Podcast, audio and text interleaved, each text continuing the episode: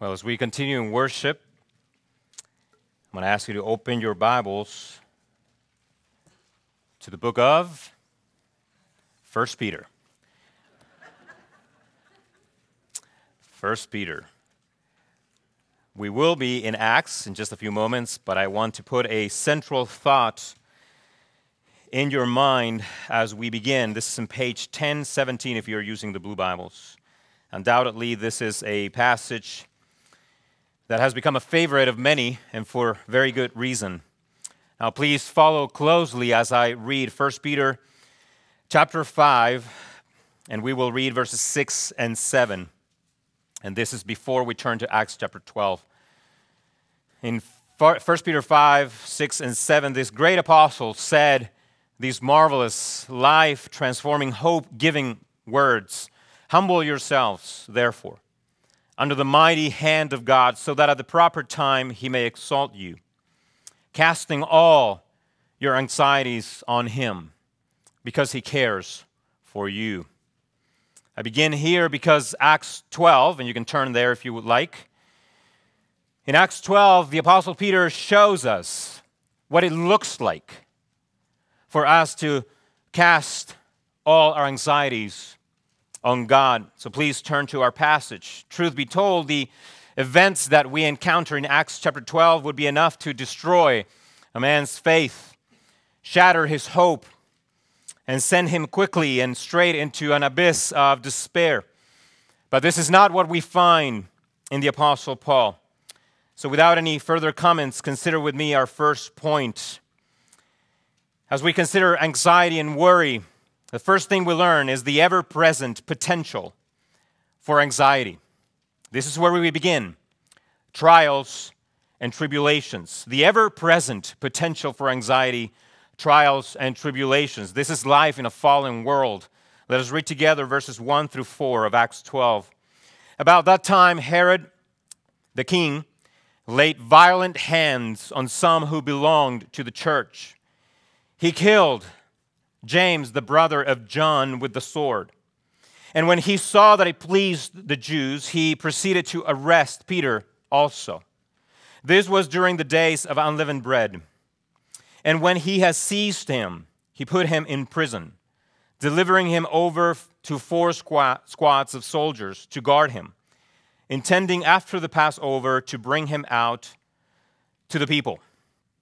Without a doubt, our first century brothers and sisters must have felt like Mr.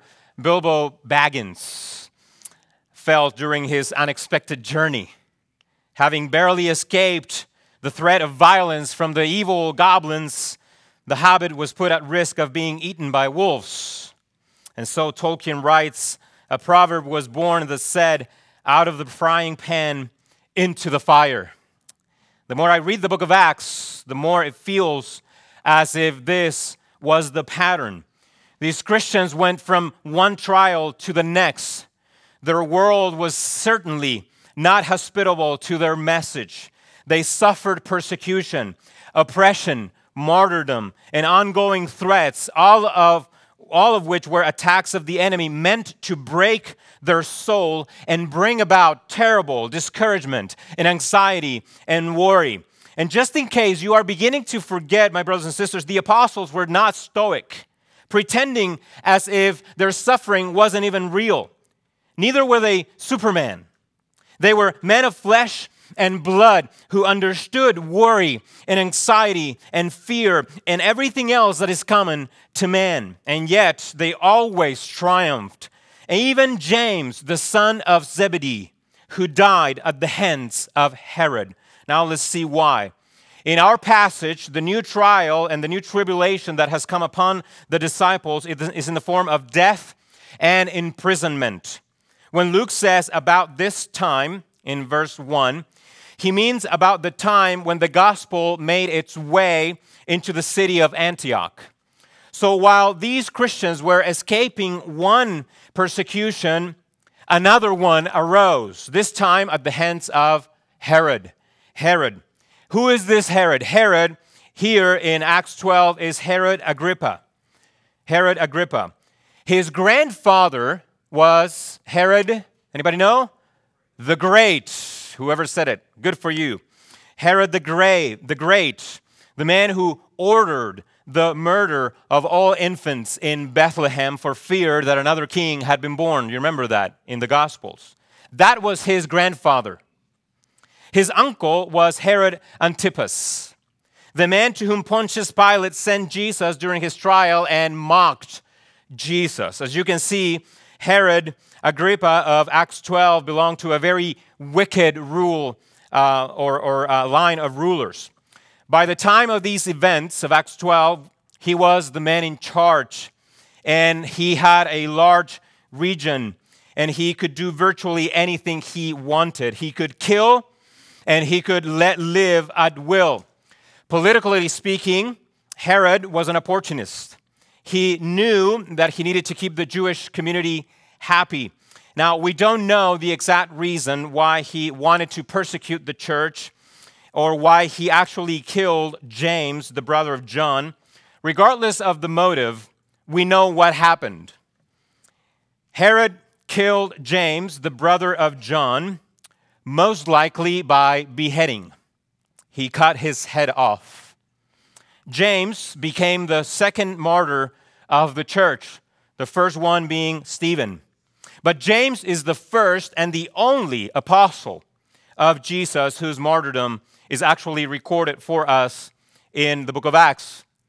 His death, the Bible says, pleased the Jewish community, which was, of course, under the influence and the authority of the Sanhedrin, the same group of men who previously had Peter arrested and Stephen killed. So let me ask you this what do we do about James and his death? I will return to that in a little while. Don't lose sight of that. For now, consider Peter's circumstances. He too was persecuted and he was thrown in jail. The plan was to wait until the Passover celebrations were over and then to have Peter also executed by the sword, also and most likely by beheading. Why wait? Because Herod wanted to keep the Jewish community happy, and it would have been an insult to have this execution done during the Passover. So Herod waited. But the point being made is as follows These were very troubling times, difficult times, difficult enough to test anyone's faith and lead to severe worry and to severe anxiety. If you wonder what anxiety looks like, just imagine yourself being thrown in jail by an unjust ruler and waiting for your head to be cut off just so that your death may entertain a community of people that hate you. The potential for anxiety and worry, especially on Peter's part, was quite, quite high. But this is what we see next. The next point the never ending duty and privilege of the church. And what is that? Prayer to God. Prayer to God. In the midst of this horrible circumstances, we read in verse 5 so Peter was kept in prison. But earnest prayer for him was made to God by the church. We know that the church prayed for Peter. That's easy enough to see. But what does prayer assume? Prayer assumes two things, brothers and sisters dependence on and knowledge of God. Notice that the church did not go to Herod asking for a favor to release Peter. These Christians did the only thing they knew to do in dire circumstances such as this one. They prayed, meaning they knew they depended on God for all things, and they also knew that their God was the ultimate and true sovereign over all things, not Herod. Not Herod. You see, prayer reveals much about us, doesn't it? If you want to know the, the true spiritual health of a Christian, the first place to look is not to their book knowledge, but to their prayer life. But why? Because prayer is the evidence that the heart has actually been captured by the knowledge of God and that the heart is resting and depending upon Him for everything. So we know the church prayed. Now let's look at Peter's response. And here we find the ever growing convictions of the peaceful heart. The ever growing convictions of the peaceful heart. And here's the first conviction anxiety and worry do nothing. That is the first conviction of the peaceful heart. Anxiety and worry do absolutely nothing. Verses 6 and 7. Now, when Herod was about to bring Peter, Peter out from prison, on that very night, Peter was sleeping between two soldiers, bound with two chains, and sentries before the door were guarding the prison. And behold, an angel of the Lord stood next to him, and a light shone in the cell. He struck Peter on the side and woke him, saying, Get up quickly. And the chains fell off his hands. I can just imagine the angel thinking to himself, I just came from heaven. I'm standing right next to this man. I just shine a supernaturally bright light inside this prison cell, and this dude won't wake up.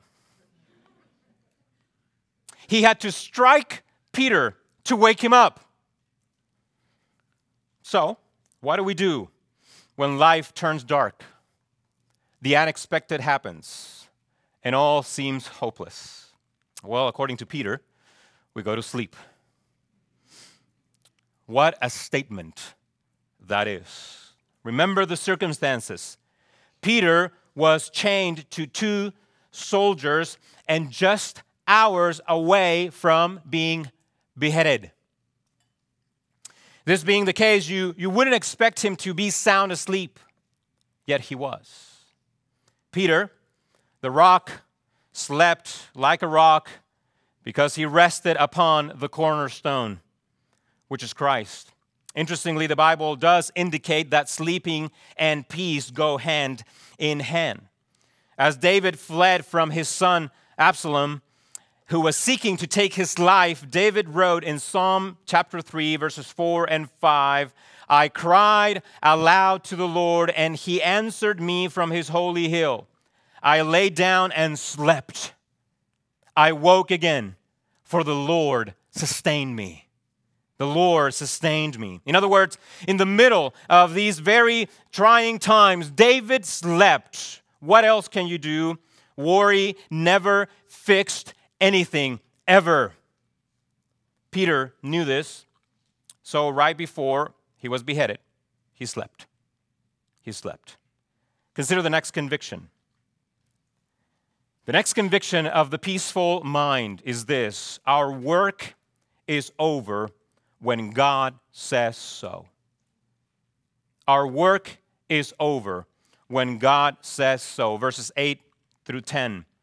And the angel said to Peter, Dress yourself and put on your sandals. And Peter did so. And he said to him, Wrap your cloak around you and follow me. And he went out and followed him. He did not know that what was being done by the angel was real, but thought he was seeing a vision. When they had passed the first and second guard, they came to the iron gate leading into the city. It opened for them on its own accord, and they went out and went along one street, and immediately the angel left him. Now, it is clear that God uses angels to deliver his people from harm so that they may continue in his service. When Shadrach, Meshach, and Abednego were thrown into the fiery furnace by King Nebuchadnezzar, an angel came to rescue them in Daniel chapter 3 verse 28. After Daniel was thrown into the lion's den and was left there for an entire night, also an angel protected him from the lions according to Daniel 6 verses 20 through 22. This is the second instance of angelic deliverance in the book of Acts and we will see one more later on in the book.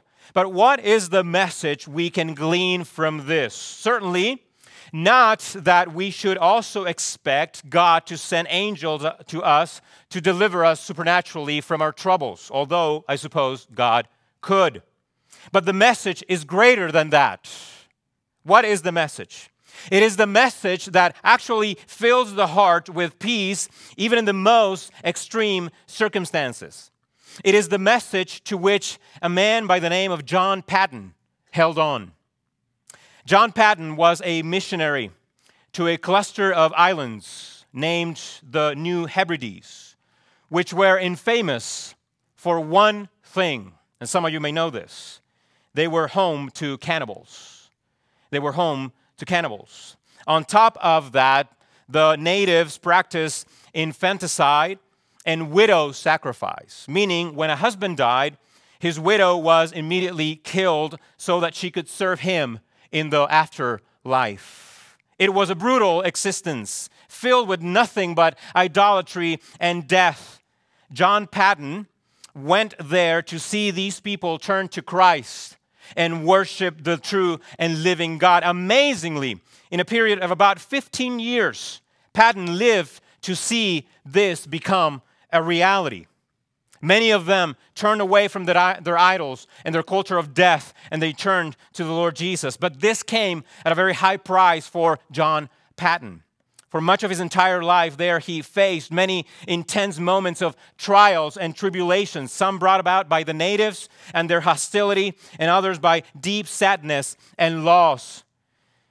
These things could have shaken any man's faith to its core.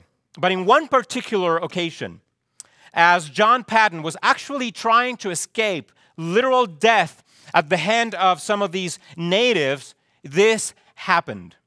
In Paton's own words, I quote, My heart rose up to the Lord Jesus. I saw him watching all these scenes. My peace came back to me like a wave from God. I realized that I was immortal till my master's work with me was done. The assurance came to me that nothing at all could hurt me without the permission of Jesus Christ, to whom belong all power in heaven and on earth. End quote. Consider that one statement he made once again with me. He said, as he was escaping death, he said this I realized that I was immortal until my master's work with me was done. What a statement that is. And this is the same lesson we are learning here from Peter and the angel. Our work, brothers and sisters, our battle, our service, and all our days are not in the hands of men, but in the hands of God. That is the point. And this is the conviction of the peaceful mind. Our work is done and the battle is over when God says that they are. My brother and sister, be faithful to the Lord, steadfast in purpose, in whatever circumstances you may find, you may find yourself. God may deliver you from a trial, or He may keep you in the trial, but your duty is to trust Him at all times, knowing that all your times are in His sovereign hands. John Bunyan was in a prison cell when he wrote the best selling book of all times. Which one? The Pilgrim's Progress. This book has blessed more people than we can count. Bunyan did not waste his trial because he knew that God had not forgotten him. Therefore, he served him even in prison. Our work is done, and the battle is over only when God says that it is. In the meantime, we keep moving forward. Here's the third conviction of the peaceful mind Here's the third conviction God is for us. God is for us. Verses 11 through 17. When Peter came to himself, he said, Now I am sure that the Lord has sent his angel and rescued me from the hand of Herod and from all that the Jewish people were expecting. When he realized this, he went to the house of Mary, the mother of John, whose other name was Mark, where many were gathered together and were praying. And when he knocked at the door of the gateway, a servant girl named Rhoda came to answer. Recognizing Peter's voice, in her joy, she did not open the gate, but ran in and reported that Peter was standing at the gate. They said to her, You are out of your mind. But she kept insisting that it was so. And they kept saying, It is his angel. But Peter continued knocking. How frustrating, huh? I'm actually here, guys. When they opened, they saw him and were amazed. But motioning to them with his hands to be silent, he described to them how the Lord had brought him out of the prison. And he said, Tell these things to James, James and to the brothers. Then he departed and went to another place. We don't know what the other place is. He just went to another place. Now, the Christians who were praying for Peter were gathered at Mary's house. This Mary is the mother of a man named John Mark, who was the writer of the Gospel of Mark and Barnabas' cousin, according to Colossians chapter 4, verse 10.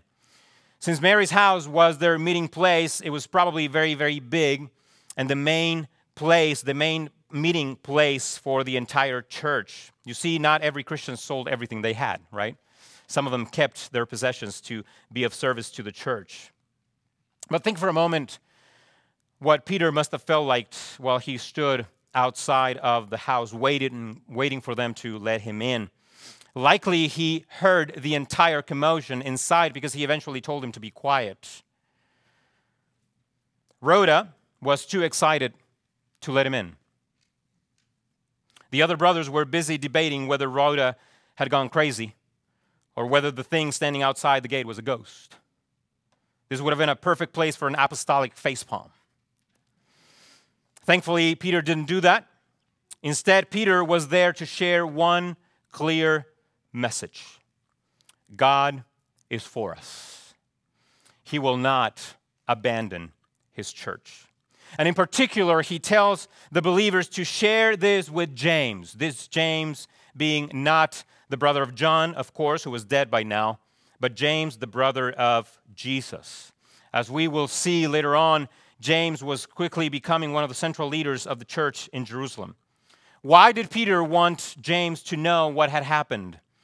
Because Peter wanted to encourage James, as the man who would take such a critical role in the church in Jerusalem, Peter wanted James to know, to rest assured that God would finish what he started. Wicked men may try to stop us, said Peter, but tell James God will bring his work to completion. God is for us. This being the case, who can be against us? Now, at this point, I know what you might be thinking.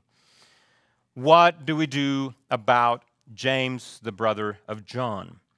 How can we say God is for us when we just lost a brother? Notice that we don't hear the brothers and sisters at Mary's house asking that question.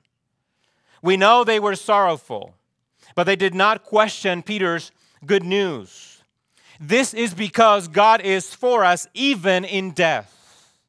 In fact, isn't it the case, my brothers and sisters, that almost the entire point of our Christian hope is to say that our greatest enemy, death itself, has been defeated by our Lord, then it would have been a contradiction to the very essence of the Christian message to be thankful to God for Peter's deliverance, but angry at God for James's death. But we'll return to that in a few moments. Here's the next ever growing conviction of the peaceful mind. Here it is the way of the wicked will perish. Verses 18 through 23. Now, when day came, there was no little disturbance among the soldiers over what had become of Peter. And after Herod searched for him and did not find him, he examined the sentries and ordered that they should be put to death. Then he went down from Judea to Caesarea and spent time there. Now Herod was angry with the people of Tyre and Sidon and they came to him with one accord, and having persuaded Blastus, the king's chamberlain, they asked for peace because their country depended on the king's country for food. On an appointed day, Herod put on his royal robes, took his seat upon the throne, and delivered an oration to them. And the people were shouting, The voice of a God, not of a man. Immediately, an angel of the Lord struck him down because he did not give God the glory, and he was eaten by worms and breathed his last. What is the point of this? Evil will not go on forever. Why is this? Because time is always leading us to the end. As Gollum's riddle to Mr. Bilbo Baggins said, This thing all things devours birds, beasts, trees, flowers. It slays kings, ruins towns, and beats mountains down. Time It is only a matter of time before we all have to face that day. The evil day, our meeting with death. Herod enjoyed luxuries and power, enough power to kill at will and unjustly. But Luke tells us how he met his end. After the people praised Herod as if he was a god, Herod failed to correct them. He took the glory as if the praises were true, and so the Bible says that God sent an angel to kill him. According to a doctor who wrote a book titled The Bible and Modern Medicine, intestinal worms were rather common during this time, and this is likely what killed Herod. But as Luke said, Herod met his end because our times for both the righteous and the unrighteous are in God's hands. James, the brother of John, was killed by this wicked ruler. But as it is normally the case, Herod forgot that his days as well were numbered and that everything, riches and power and time included, must come to an end. In the end, brothers and sisters, justice is always served by God Himself. No one gets away with anything. And there is only one king who possesses all authority, all power, and whose life is not subject to the passing of time. His name is Jesus Christ. He is the only one who lives forever. Herod should have thought about that before he made war against Christians. My friend, our days are numbered as well. Tomorrow may not come. Tomorrow may not come. Therefore, today is the day of salvation. Today, you must come to Christ Jesus in faith, receive his forgiveness, and be saved. Do not wait until tomorrow. Here's the next conviction of the peaceful mind the Word of God is unstoppable. The Word of God is unstoppable. Verses 24 through 25. Notice the contrast here between Herod and the Word. But the Word of God increased and multiplied. And Barnabas and Saul returned from Jerusalem when they had completed their service, bringing with them John, whose other name was Mark. What a contrast. While Herod died, the word of God continued to increase. I love what Martin Luther said regarding the Protestant Reformation Listen to what he said about the Word of God and the Protestant Reformation. Some of you have read this before. Luther said this, and I quote I have opposed the indulgences and all the papists, meaning the Roman Catholic Church, but never by force. I simply taught, preached, and wrote God's Word. Otherwise, I, I did nothing. And then, while I slept or drank Wittenberg beer, the word so greatly weakened the papacy that never a prince or emperor inflicted such damage upon it. I did nothing. The word did it all. I did nothing. I left it to the word. What do you suppose is Satan's thought when an effort is made to do things by violence, or may I add, by worry and anxiety? Satan sits back in hell and thinks, How fine a game these fools will make for me. But it brings him distress when we only spread the word and let it do the work. For it is almighty and takes captive the heart. And if the hearts are captured by the word, the evil work will fall of itself. End quote. That was Martin Luther's conviction. The word did it all. The Protestant Reformation was the work of the Word of God. The Word of God is bound to increase, meaning its influence cannot be stopped, not by Herod, not by any ruler, not even by Satan himself. The Word of God will always accomplish the purpose for which it was sent. In verse 25, we see a preview of this. Saul, the former Jewish ter- terrorist, now servant of Jesus, is about to engage in his first missionary journey. thus ensuring the ongoing increase and multiplication of the Word of God into all the world. And if you are in doubt, just look around you, my brother and sister. For your brothers and sisters are proof positive that the Word has never stopped increasing, and it never will.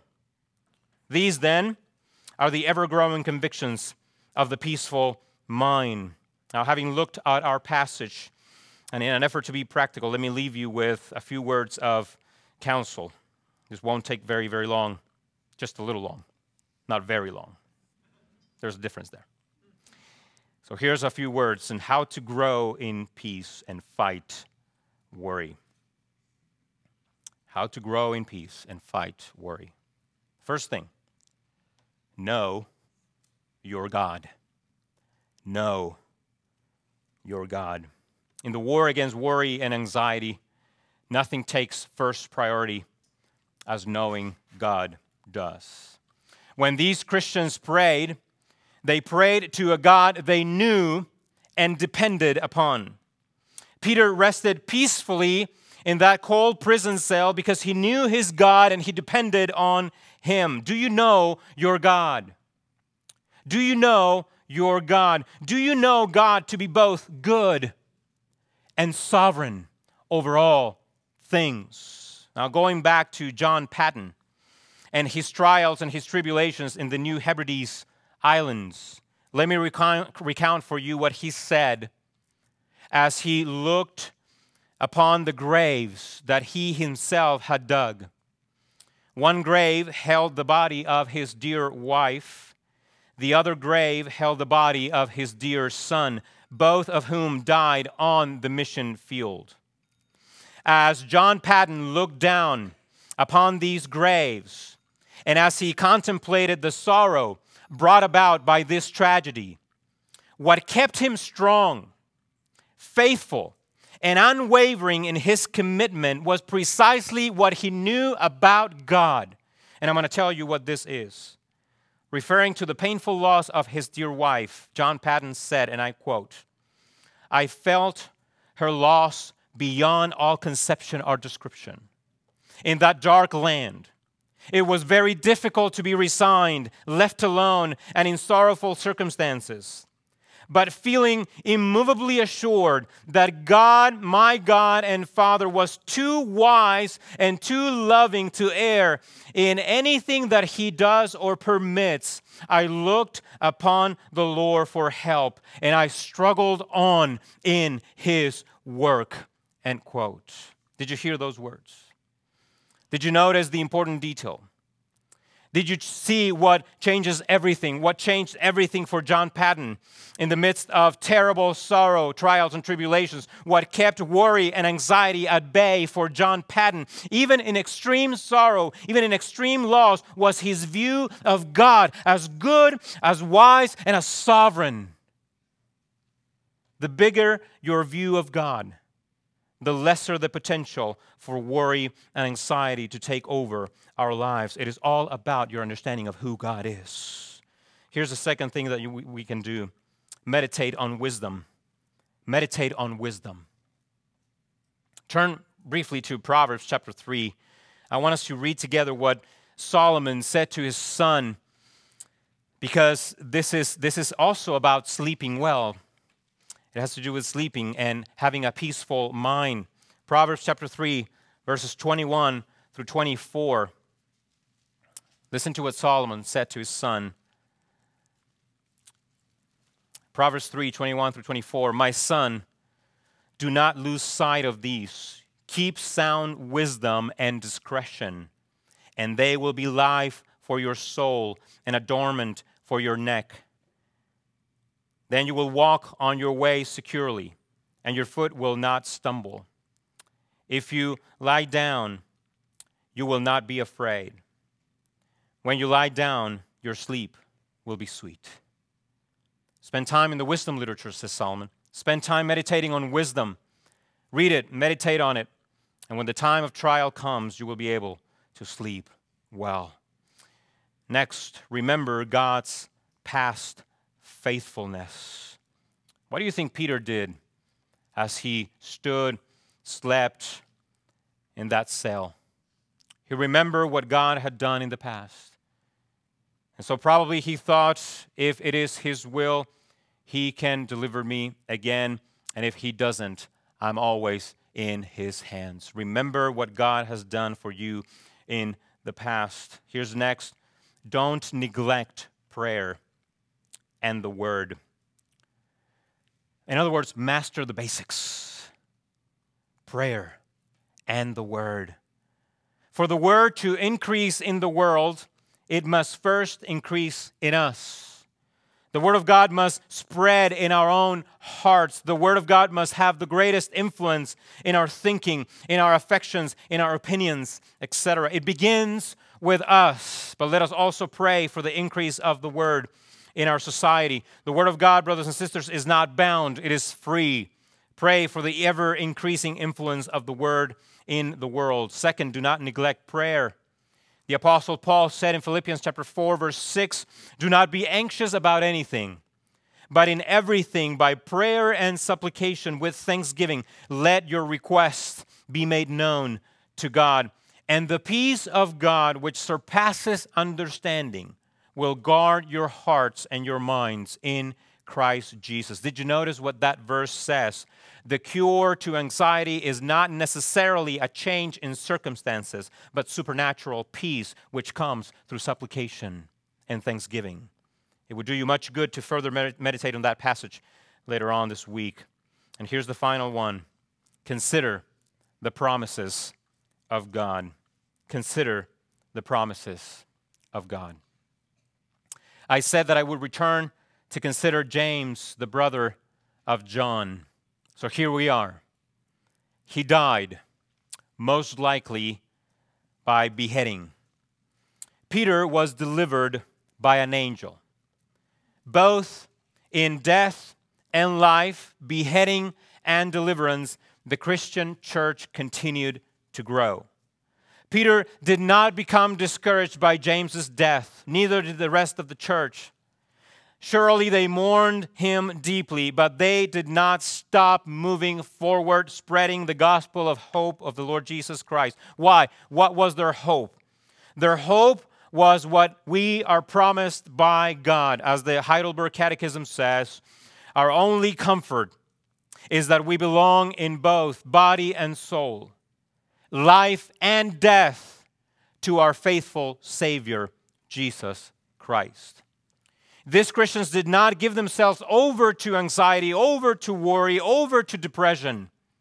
They kept serving, even as they experienced the sorrow of the death of James and or Stephen earlier on.